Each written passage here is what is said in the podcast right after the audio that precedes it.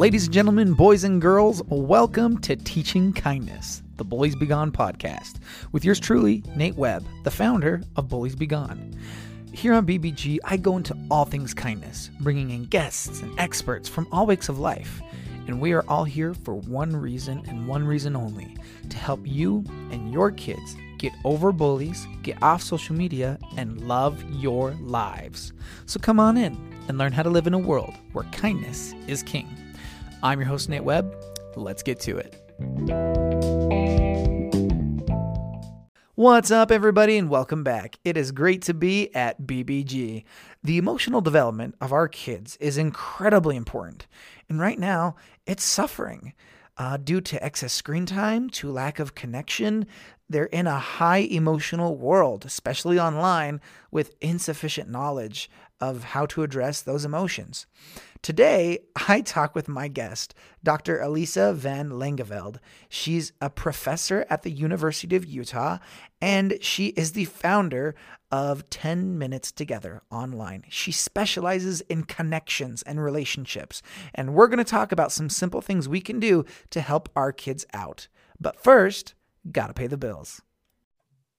All right, everybody, we are back. So I am super excited about my guest today. Dr. Alisa Van Langeveld is an adjunct university professor in child development, a parent expert, mother of four, and founder of 10 Minutes Together Online, where she teaches parenting skills focused on the power of connection through one on one time. Um, super grateful to have you on the show today. Welcome, welcome, Alisa. Thanks for being here. Thank you. I'm delighted to be here. Awesome. So first off, how the heck are you? And second off, where are you coming at us from? Thank you. I'm doing great. Happy to be here. I am in a suburb of Salt Lake City. So I'm coming in from Salt Lake City, Utah. Okay. I'm in Tooele. So, you know, just about 30 minutes down the road. Close. We're close. We're neighbors practically. Pretty much. I mean, Utah standards is pretty much. I mean, well, with how in the internet space, we are like next door neighbors. Uh, yeah, you're like in my living room. So, so how did you end up in this space? I mean, you're a university professor, and then also, oh yeah, by the way, I have my own business online. Like, how did that go there? So I continued on through grad school after college i really wanted to be a mom. I really wanted to have kids and that just wasn't presenting. So i just kept going to school and i kept studying child development and human relationships.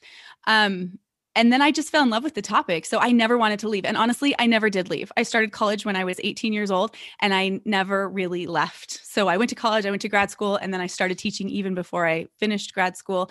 And I'm still teaching.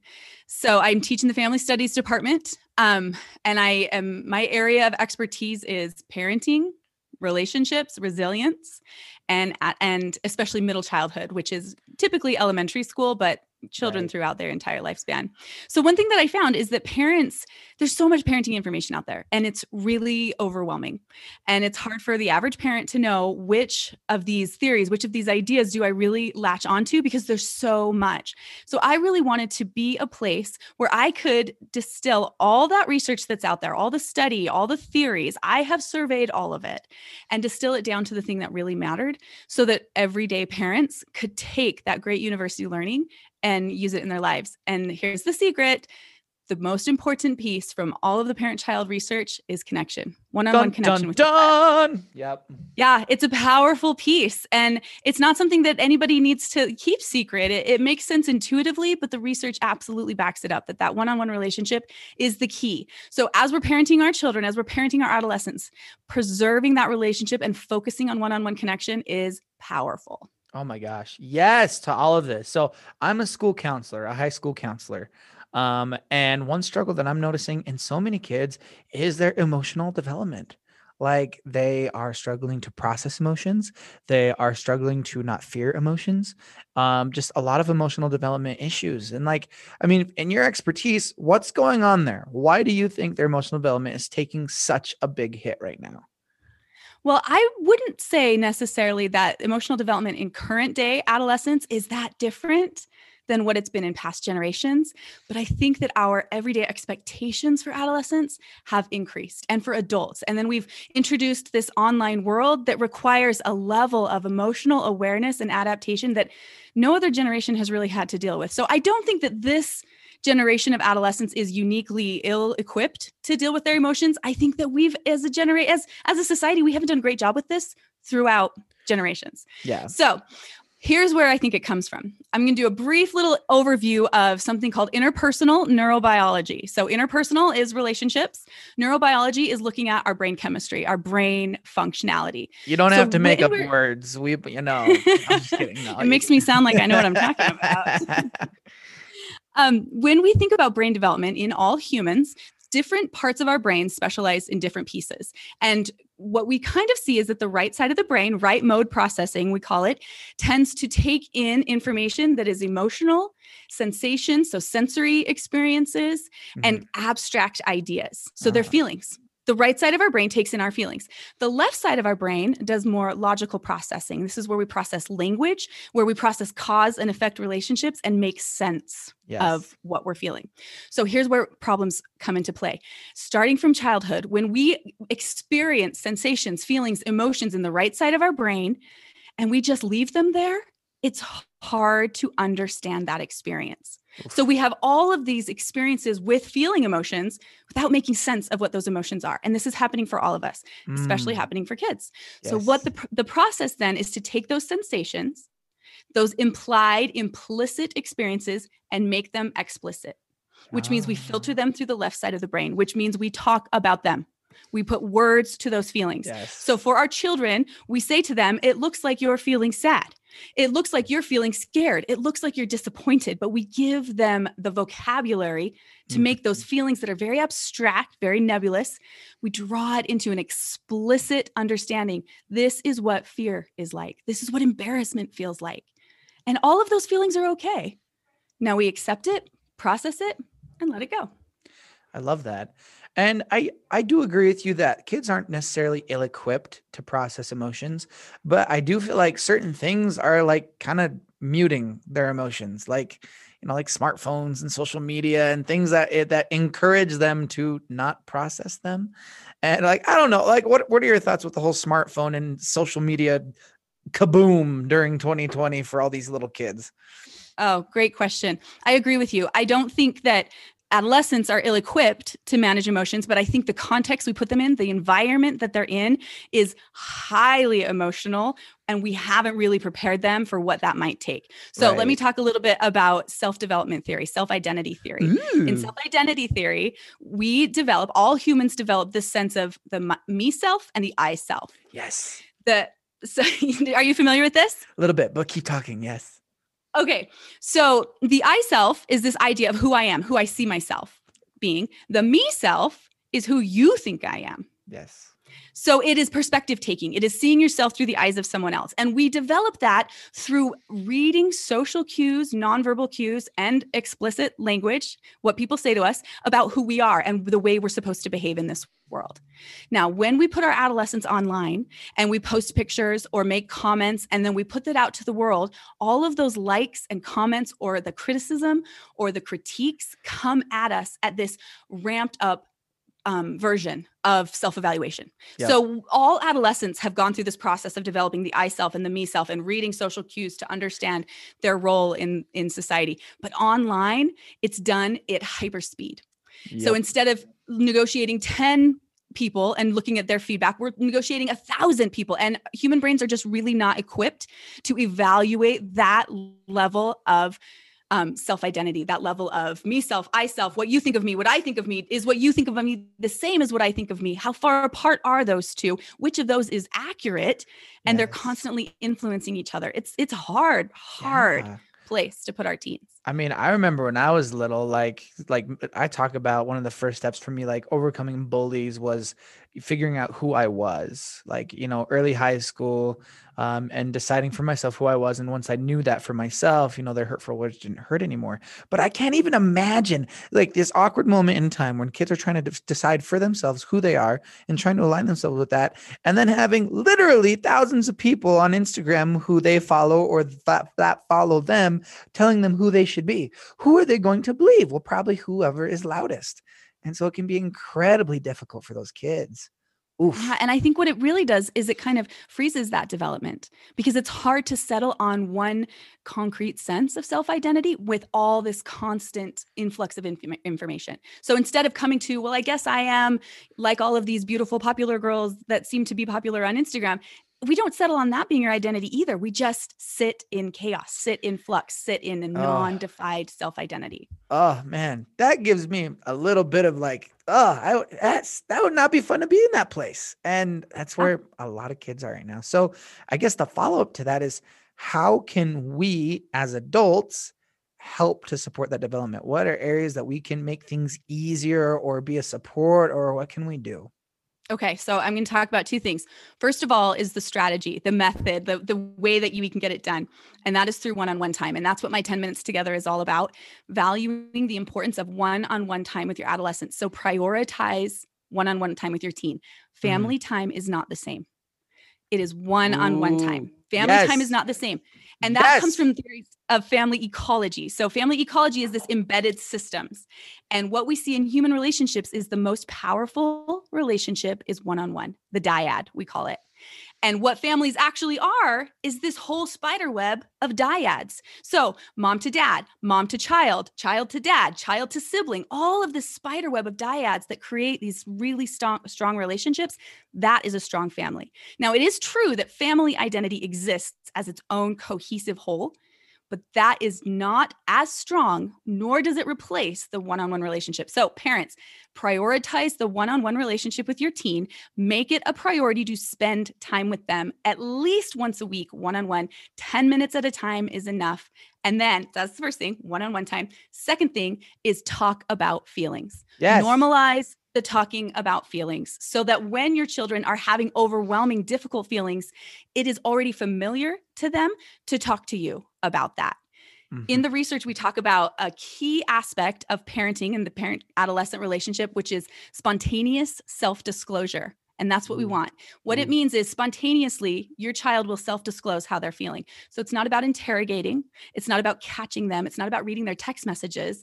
It's not you supervising and finding out that they're struggling or, or um, monitoring what they're doing it is your child coming to you and saying, you know what, I saw something on the internet that really made me uncomfortable, or somebody's, I see people making fun of this girl at school online and I don't feel good about it our children will come to us, our teens will come to us in those spontaneous self disclosure moments only if we have laid the foundation work before those moments. And every time we spend one on one time, every time we acknowledge and validate their feelings and that they're accepted, we're laying, I, I, think about it as like a plank, a raft in the ocean. We're laying a plank on that raft so that when they need the raft, when they feel like they're drowning, it's this huge raft that they can climb on and you're ready to accept them.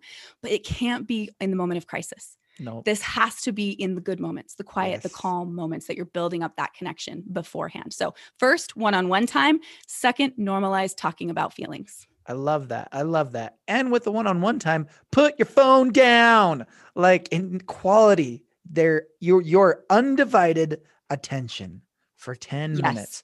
I think it's absolutely nuts so that sometimes we think we're so busy that we can't spare 10 minutes. We have 10 minutes. That's not even that long. Like I spend at least that long scrolling on Instagram before I even use the bathroom when I go to the bathroom. Like it's yes. a thing. You have 10 minutes and I love it so much. Um let me share one hack to get to the 10 minutes. If 10 minutes a day feels like it's overwhelming, it's hard to schedule that in your day. I get it. Life is busy. So there's a hack to break that up into three different segments, and they're all during reunions. Psychologically, the separation from our primary caregiver, from our parent, is difficult. And as children get older, you know, not being around their mom is not that hard, but it still becomes this moment of connection. So, first three minutes of the day, the first time you see your child in the day, take three solid minutes off your phone, not preparing breakfast, not shouting upstairs to get out of bed. Go to your child and connect for just three minutes. Give them your full attention welcome them to the day talk to them about what they're going to be doing or sit silently and help them get their clothes out or or whatever it is but first 3 minutes of the day second 3 minutes after they get home from school the first minute that you see them after they get home from school, stop what you are doing for three minutes. That's it. And you can get back to it as soon as you're done. Welcome them home. I'm so glad to see you. Let's carry on with the day. And then the third one is the last four minutes of the day, right before they go to bed. Take just four minutes to sit down and tell them, I love you. I care about you. Is there anything going on you want to talk about? Um, what are you excited for for tomorrow? What was something today that felt really great? But just four minutes so you can sneak in those moments of connection. All moments of connection count. If it's not a really long 10 minute episode, that's fine. If it's not an all day outing, that's fine every single time we connect with our kids, it matters. The goal here is that they have the message I see you, I hear you, and what you say matters over and over and over again every day. Ah, I see they, you. got my full attention. I hear what you're saying. I'm listening. And what you say matters to me. And they need it so, so bad. And they're always testing the waters too. Like, like I I, I know of some parents who or some kids, so some high schoolers have told me, like, yeah, so I cheated on a test, but I was scared to tell my mom. So I told her, yeah, my friend Tyler, he cheated on his test. And she's like, oh, that idiot man. If one of my kids ever did that, and it's like, well, I know what I'm not talking to my mom about next time. Like our kids are always, if if they know that they can trust us and that they can self-disclose things with the little quote unquote stupid things, then they'll know that they can trust us and self disclose the hard things. And like yeah. you said, it, it mm. can't be in the moment of crisis that we tell them, you can trust me. It needs to be in the good times when we're normalizing talking about our feelings so that when the hard times do come, they go to you and not to TikTok. Yes, absolutely. And that comes in the calm and quiet moments. And specifically, when you talk about lying, lying is something that all kids test out when they're young seven, eight, nine, three, four, they don't even know what a lie means. The concept of I'm telling you something that's not truthful at three, four, five, that's barely even a concept they can understand. At seven, eight, nine, they're testing out what is it, what happens when I lie? What what is the result of that? But when we get to teenagers, if they're lying, it is the parent's responsibility to think hard about the consequence of the truth. Yeah. Because the reason our kids are lying to us is because telling us the truth is a much worse alternative. And I'm mm-hmm. not saying there shouldn't be consequences. Um, kids don't deserve to have consequences if there's, you know, whatever they're lying about, cheating on a test, um, sneaking screen time, sneaking out at night. There can be consequences for that. But is the is the consequence of truth worse than the lie? That's just something to think hard about as parents. How are we contributing to our children's poor behavior by making yeah. it feel like telling the truth is going to have a pretty awful result? And and all of this stems from just having a good connection with them having a good relationship with your kid they will be comfortable enough to tell you when they're struggling if they feel that they are seen that they are heard and they are loved um, yes, and let me let me just clarify that a little bit more because I don't want parents to walk away feeling like having a good relationship because that you know that's so abstract. What what does good mean? In the research, what good means is a secure attachment yes. a secure attachment to their parent. And a secure attachment means unconditional regard. No matter what you do, you're going to be loved here. No matter what you do, I'm going to accept you. There might still be consequences, yes. but no matter what you do, you always have a place. I will always take care of you. I will always be your parent. We will always be your family. Unconditional regard, unconditional care and love. And in the research, we call that a secure attachment. Yes. And you can still be quite upset and still unconditionally love them. Sometimes, if they drop a bomb on you and you know you're going to pop your lid, you can let them know, I need a second. I want to talk to you when I'm able to be calm. And then we're going to, we're, we're going to have a chit chat, but I need to leave for a second because Absolutely. my emotions are, are very high right now. Absolutely. So, in addition to teaching our children to regulate and identify their emotions, parents also have to identify and regulate their emotions. And when we are yes! boiling over, when we are boiling over, we need to take a break because the evidence of good parenting is found in the parent's behavior, not the child's. We can't actually control our children even if we teach them all the best things, even if we are kind and loving and have this unconditional regard, we really cannot control them. All we can control is, our, is ourselves and our own reactions to what our children is um, are telling us. I love that. Ah, oh, so much yes to all of this. So what what can we do moving forward? What are some small changes families can make um, to start improving moving forward. Because I know a lot of people are right now, they're like, oh my gosh, I have screwed things up. I am a failure. I like kind of freaking out right now. And there are some very, very small and simple things that we can do to make some cultural changes. Um, and what are some of those things? Okay, so I'm going to start out, of course, with one on one time. So make it a plan in your family that you do one on one time. If this is not something that you've done previously, plan a kickoff event. So that could be something where you sit with one child and you say, Hey, I want to spend more time with you. I really like being with you. And I know when we're together one on one, it's really special to me. Let's come up with a list of activities we'd like to do together and supply the list together. Maybe it's going out to get ice cream. Maybe it's going on a walk. Maybe sometimes, occasionally, it might be using screen time, scrolling through photos together and talking about it, listening to old music from when you were in high school and having your child listen to that music and talk about it, listening to their music, what uh, they're into today, and being present for their life. So, screen time is allowed, but don't have that be the only thing you ever do together because the heart of the one on one time for an adolescent is the emotional connection. Okay. Yeah, we can be present. It tells them something that um, you matter to me. I'm going to sit down and play Fortnite with you or whatever. But that's not hitting at the same emotional connection as it would be if we are talking together or sharing old photos or something like that. So, first one on one time. Another kickoff event might be a um, a, a, whole day. Let's plan a whole day together. How are we going to start doing this one on one time? Because we want it to be regular in our life. So maybe it is you go to the batting cages together, or you go on a hike together, or you can plan a big event, but include your child in what you're doing and be really specific. I want to spend more time with you you can give it a name call it we call it together time in my family. We get some together time and my kids they know what it means and they love it and they'll seek it out. When they are feeling dysregulated in their emotions they'll seek me out and say hey can we have 10 minute time? Can we have together time? So first make that strategy one-on-one time and that hits at the secure attachment. Second thing this is the gold standard in all the research for parenting is that we have to at the same time exhibit high warmth in our in our parenting and high expectations and boundaries. Mm. So, the focus on unconditional regard does not mean we just let our children do whatever they want. There are no expectations or boundaries. In fact, the best results in parenting show that high warmth and regard, no matter what you do, you always have a place here, and high expectations, high boundaries. So, uh, let's say your kids come home with terrible grades.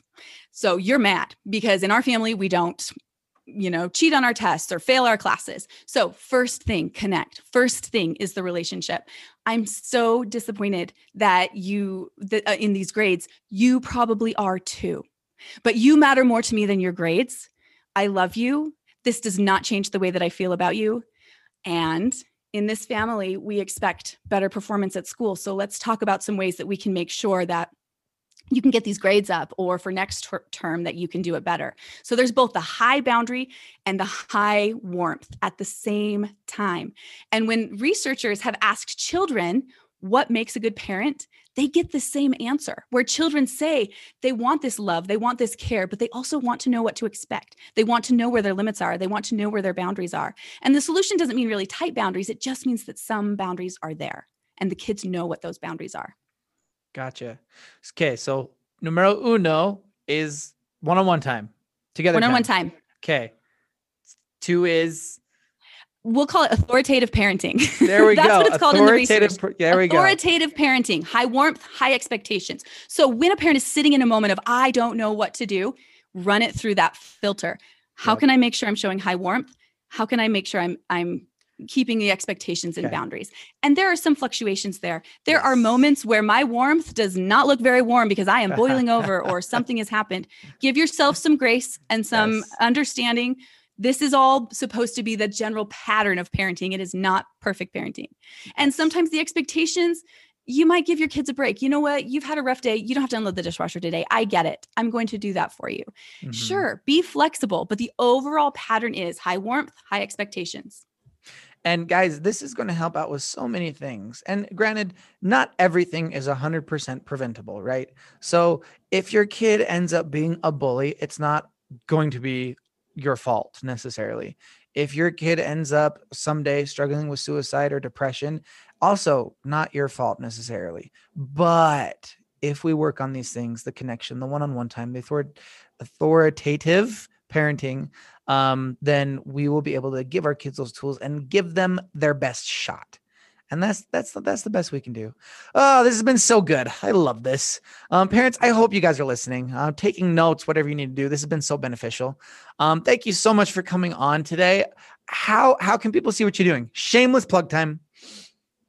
Um, best place to follow me is on Instagram at 10 minutes together, 10, the number 10, 10 minutes together on Instagram. Where I share parenting strategies there. And I also have some resources that people can download or sign up for some parenting classes. Boom. There you go. And that'll be in the podcast description as well. So you can go down and click on that. You can go follow her, go check her out. Um, she's got lots of great applicable stuff. Um, so yeah. And then for your daily dose of positivity, make sure to go follow me at bulliesbe.gone. Um, for speaking inquiries, email me. That's going to be in the podcast description also. And always remember, you are wonderful, you are worthy, and you are worth it. Go home and give your kids an eight second hug, and we'll see you on the next one.